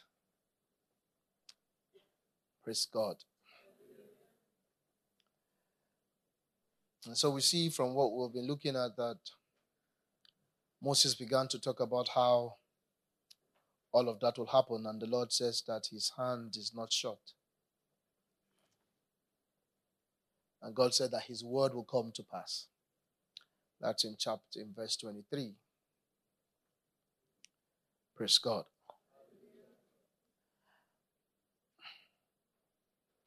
Moses went out and told the people the words of the Lord. And um, gathered the people and sent them about. Praise God. I don't want to tell you I'm running off soon because I don't want that to be our focus. I just want us to follow the Spirit. That's how sometimes we kill meetings. You understand? Let's respect the Lord. There's the time I'm going to stop before the time finishes, but that's not the point. And the Lord came down in a cloud and spake unto him, and, and took of the spirit that was upon him and gave it unto the seventy elders. Praise God. And it came to pass that when the spirit rested upon them, they prophesied and did not cease. Now the other people did not prophesy. The other people began to, you know, um, about three of you maybe more than three, but I see three of you who I perceive the Lord will visit in some minutes now. And um, just receive it, just open your heart and receive whatever the Lord is doing. He's visiting all of us. But for some of you, it might be more overwhelming, and that's okay. And um, they began to prophesy, which is what a change of tongue. It was the it was the disconnection of their tongue from lust. And um, the tongue was now aligned with the spirit of prophecy. It means that the things they began to speak was not from what we read in the previous verse about those who yielded to, to cravings. Now they are now yielding to the spirit. You get the point now. So you see what the what that spirit did to them. It, it changed them. And you also are being changed right now. As we are communicating, you are being linked to another reality so that you can now prophesy. What's the opposite of prophesying? Complaining. You can now understand why God hates complaining in scripture. Because complaining is a reminder that you have been cut off. When you have not been cut off, you prophesy. You prophesy in the dark days, you prophesy in the night. You have the ability to call forth light even out of darkness. That the power of darkness is not because it's powerful, it's because you lack prophecy. You have been disconnected. Are we together here? And the prophesied also, they never did so again. Let's read. But two men, this is my point now, but two men had remained in the camp. Are you with me, friends? Two men had remained in the camp. In the 25 we read, it says they prophesied and did not cease. 25. Give me the new old KJV. The Spirit rested upon them. They prophesied what did not cease. What does that mean? They lost their ability to be carnal. Are we together with me? Now, but that's not even my point. My point here is that, and the Lord, but there remained two of them, two of the men in the camp. The name of one is Eldad, Eldad. The name of the other is Medad. I would have gone into the names, but no need. If I'm going to the names, I just want you to know I'm deep. You understand? Maybe I will. But that might spoil the whole message. You understand? So let's just leave the names. So let's just go. I would have shown you some mysteries in the name, but we can do that and the Lord will slap us. So let's just respect this atmosphere. The Spirit rested upon them, and they were of them that were written, but not, not but went out not unto the tabernacle, and then they prophesied in the camp. So they were meant to be with the 70, but they were not there. They were in the camp, but somehow they began to prophesy in the camp. Now, that was very indicative that somehow the releasing of the Spirit upon the 70 had created a possibility for the whole camp. Are we together here? So, usually, when we can gather that 70, we are assured of the nations. Can I talk here? When, when we gather the 70, we can gather the people. Now, the challenge many times is that we are so in love with the people that we we build we, we, we, we build and then we what's the word? We jump the 70 to go and get the crowd. Now when you jump the 70 to get the crowd the crowd cannot carry the spirit that way. What we now begin to do is that whenever we jump the 70 we'll now begin to give the camp the camp determines the meal now the camp is not meant to determine the meal the meal is meant to be a spill off of revival so what the world should see in the church is not necessarily our passion. You know, we say we have a passion for we have passion for souls. But many times what we call passion for souls is passion for crowd. See, because you cannot have passion for souls without passion for Jesus. So if, if the person of Jesus is intact, the souls must represent, must look like him. There is nothing interesting about a crowd of people that don't look like him. Are we together here? now, the way we can achieve that is that we are not afraid to build with what He has given us. Now, the challenge with many people is that they are afraid to build what they are giving them because they think if I build with what I'm giving, I will get only 70. I won't get the people. But you see, the most important thing, in, the most important person in this mix is the Lord and the accuracy of His Spirit, the accuracy of, his, of the message, the Lord Himself is more important than the numbers. And so every number that doesn't look like him is not his number. Are we together with me, friends? You see, so we ought to be able to confidently, what God put in you is what he wants to use you for. God is not using you for numbers, He's using you for what you carry. It's what you carry that must multiply, not the people. So, so, so don't try and multiply the people. Many times we multiply the people. You find out many pastors, eventually, the people don't know what he knows. And the people can't do what he does. So he trains, he grooms the people with, with a spiritual uh, material that is less of what he grew on. Because he, knows that if he grows them with what he grew on, he will lose the people. But he loves the people more than he loves transfer. The focus should be to transfer what we are given not to gather the numbers. Yes. But when you transfer, when what you have been given has been transferred accurately to the right amount of people, it will spill to the camp. Yes. Now, when the camp now begin to come in, they will come in and align with the order that is mm. on ground. Mm. Are we together here? Now, this is how we have to build in this time. We have to build strong. The people must not determine the meal. You find out that there was a meal the people were craving for. But the first thing God did was to initiate a government and a system first. It's more important than the meal. So we're not here to meet the needs of the people. We're here to make sure that we transfer the spirit. Are my friends here? Yes, sir. And they prophesied in the camp. Let's read what happens here. And there ran a young man and told Moses and said, Eldad and Medad do prophesy in the camp. And Joshua, the son of Nun, the son of Moses, one of his young men, answered and said, My Lord Moses, forbid them! Forbid them! And Moses said unto him, Envious thou for my sake? Are you envy on my behalf? Now, this is very instructive. First, the people who told, listen to this, the people who told Moses to go and forbid them are the people Moses gave of his spirit. Is Moses' own. But you see, they didn't want the thing to leave their circle. I had to get me. That Moses now, now Moses didn't say, Are you envying them? If Moses had said, Are you envying them? Moses would have been hyping them. I will explain. Because for them to envy them, it must mean that what they have is their own. One more is saying, What you have is not even your own, it's still my own. So don't envy them for my sake. There's a lot in that, you oh. know. Brandon, there's a lot. Oh. It means that all of us must know for whose sake we carry what we carry. Oh.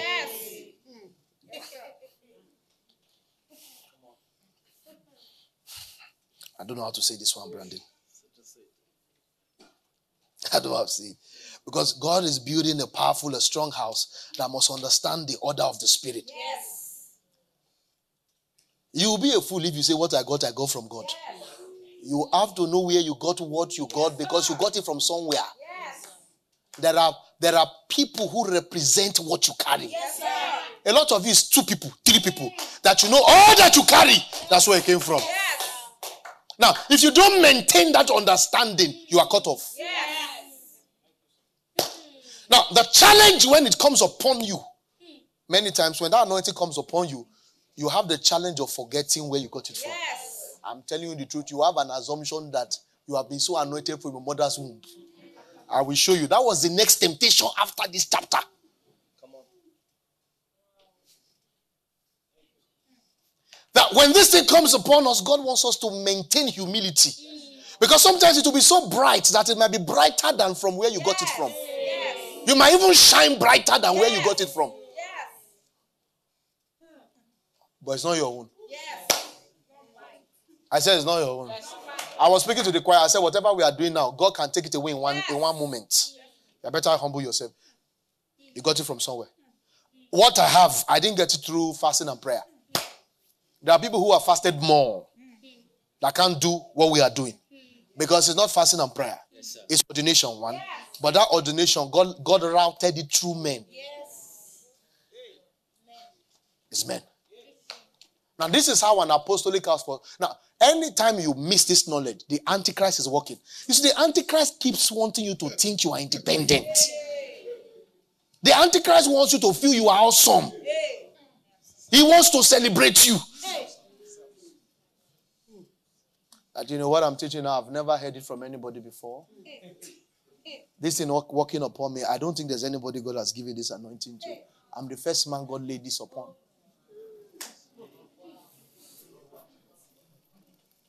Yeah. Some of you, you might be you might be pastoring in a church and your light is shining. I say, Kai, this thing, eh. You know, you can, be, you can be so blessed in a church that you think you are doing the pastor a favor. Yeah. You can be so blessed. You can just, ah, let me go to church early. Who will take, who will do this? if I'm not there, nobody will. Nobody will do it. Friends, listen, without that thing that they place upon you, you are useless. It's a placement. It, it can, it can, and the thing is not even sitting well. At any given time, they can remove it. They can remove and place it. He says his bishopric, let another man take. It means that the thing is with God. Whenever you find relevance, it's because they put it there and they can collect it.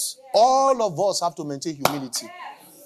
Listen, the humility that God has called us to is, is serious humility. We joke with it. This ground is a serious ground. This kingdom ground is a serious ground. It's a delicate ground. You need to understand how it functions.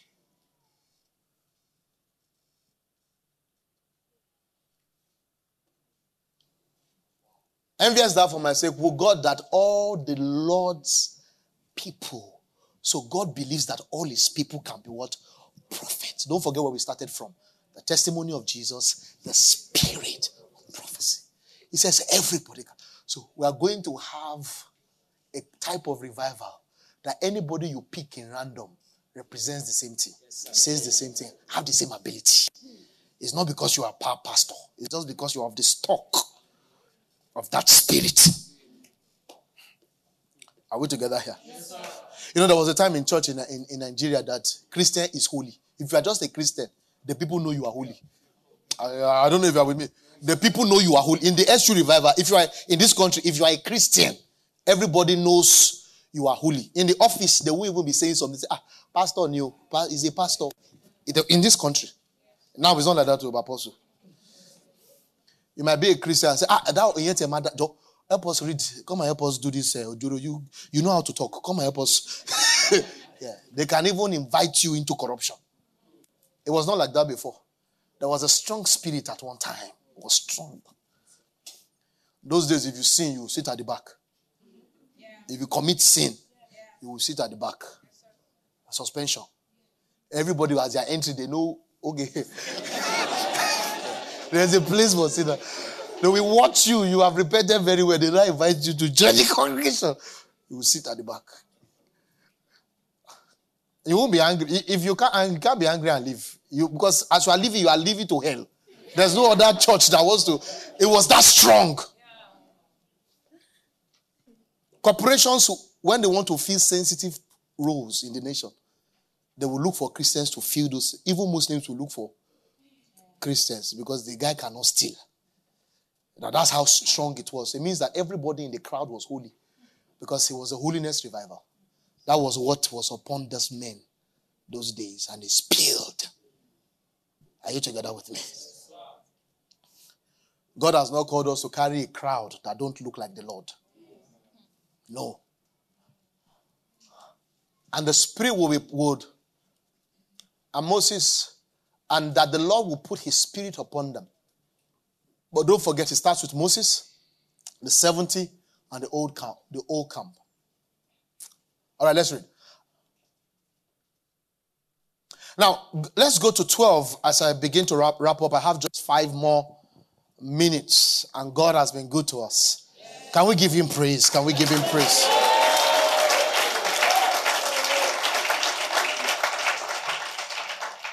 Has He not been good to us? What a kind God. What a kind God. What a kind God. Somebody say, What a kind God. What a kind God. So good to us.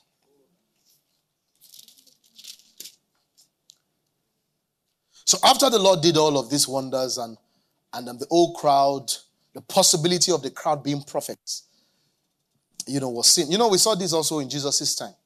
After I gathered the 12, there was a day the 12 saw some people who were doing what Jesus does. And they went to meet Jesus and said, let's, let's rebuke, let's forbid them. It means that what Jesus was doing, he's spilling. Huh? If you can build strong, it will spill. Yeah. It will spill. It will spill to the nations. It will spill to the city. It will spill to the world. It will spill. But many times we are focused on it spilling. No, focus on that building. Then Miriam and Aaron spoke against Moses because of the Ethiopian woman whom he had married. For he had married an Ethiopian woman. You see that? So you can see here that Miriam and Aaron began to perceive themselves to be, uh, what do you call it? Contemporaries. And you will see, that's this. You see, it was not the issue, it's the spirit. Read it.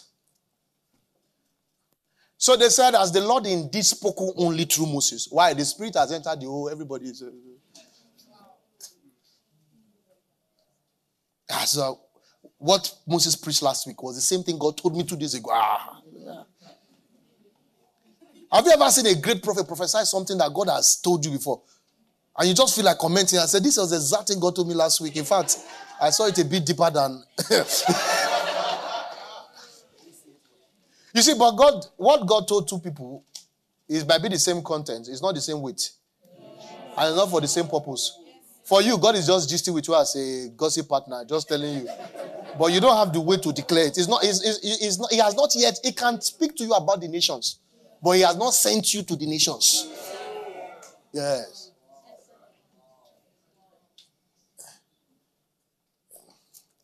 It's not time to say, all right, the Lord gave me a word for the nations. He, might, he, he gave you, he, he's talking to you.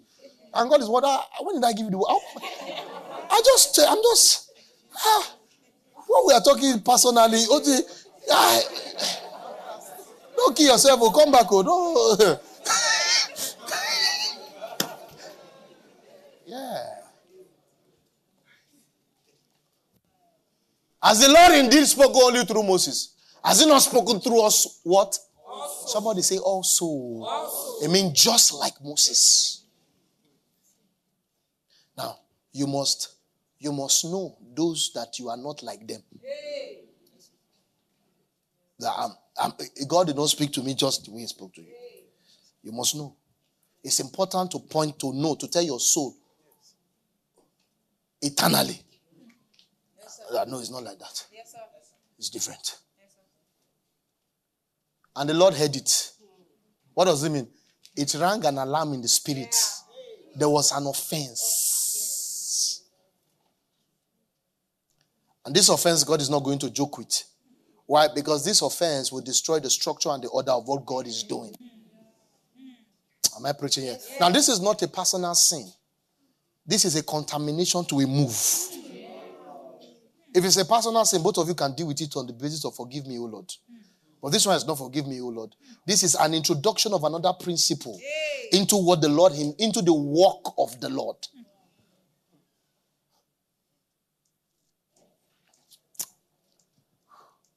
The Lord heard it. Now Moses was small, was very humble, more than all the men who were on the face of the earth. That command you are seeing there is just telling you the source of his authority. That he had attained so much humility that God has to show up for him. Yeah. Because when you have learned not to show up for yourself, then God will show up for you. Are we reading here? Suddenly the Lord said to Moses and Aaron, Come out, you three, to the tabernacle of meeting. Uh, so the three came out, the Lord came down in the pillar of cloud and stood in the door of the tabernacle and called Aaron and Miriam, and they both went forward.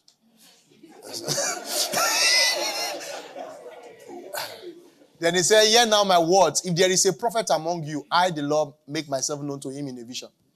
I speak to him in a dream, not so with my servant Moses. He is faithful in all my house. I speak with him face to face, even plainly, and not in dark sayings. And he sees the form of the Lord. Why then were you not afraid to speak against my servant Moses? So the, so the anger of the Lord was aroused against them, and he departed.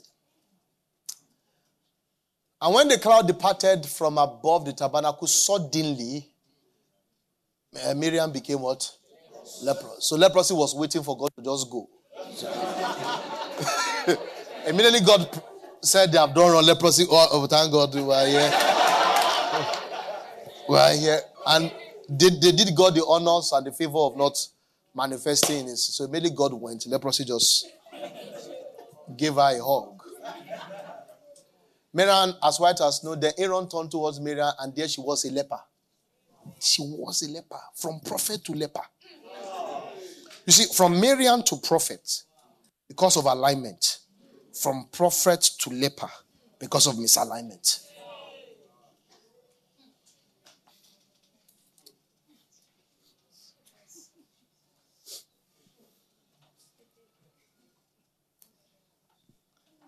Let's read. So Aaron, Aaron said to Moses, Oh my Lord. Alignment. Sharp. Oh my Lord. Uh, please do not lay this sin on us, in which we have done foolishly and in which we have sinned. Please do not let her be as one dead, whose flesh is half consumed when he comes out of his mother's womb. And Moses cried out to the Lord, saying, Please heal her, O God, I pray. The Lord said to Moses, If her father had put spit in her face, will she not be shamed seven days? Let her be shut out of the camp seven days. Afterwards, she she may be received again. So Miriam was shut out of the camp seven days, and the people did not journey till Miriam was brought in again. And afterwards, the people moved from Hazeroth and camped in the wilderness of Paran. Are you with me, friends? Yes, sir. I just laid the foundation for this week for us. And I want you to know that God is doing something powerful. And His hand is coming upon you, His grace is coming upon you. But as you are having those encounters, be strong in humility, be strong in meekness. And know that we are whatever we are because of the grace of God. We'll take five minutes, not more than five minutes, or three. We'll just pray again and um, just trust God. And then I will just say a last prayer and then we'll make the announcement and we'll go and rest. Can we just minister to the Lord? Pray to the. Can you pray in other tongues? Pray in other tongues. Yeah.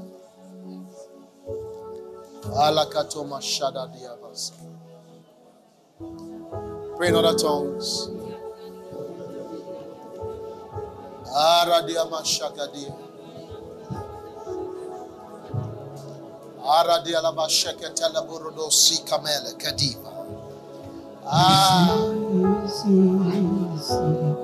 Yes, Lord. Yes, Lord. Yes, Lord.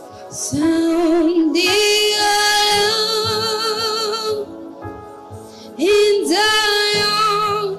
Yes, Jesus. Let the people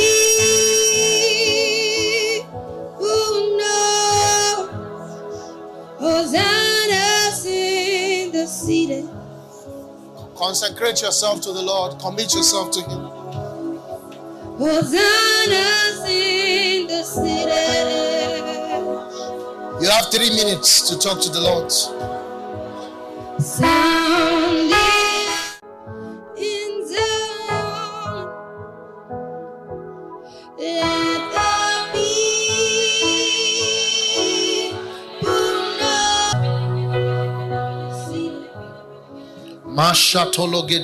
Sikarabina.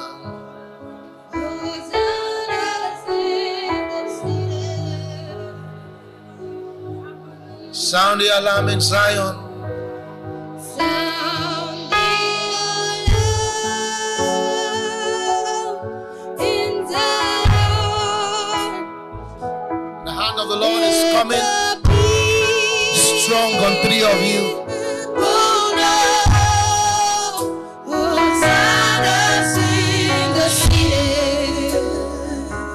Aradina mashatola bi katovene mesika. In the city.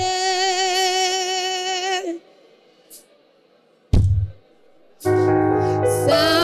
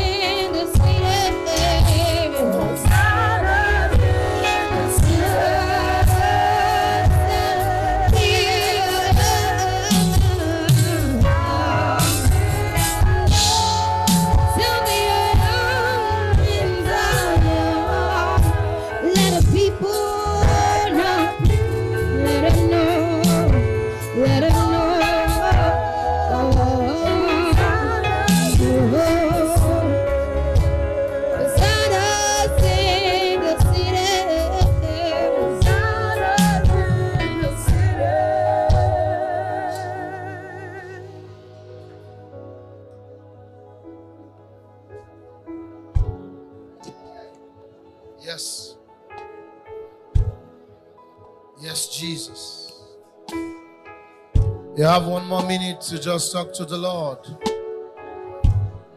Yes, Lord.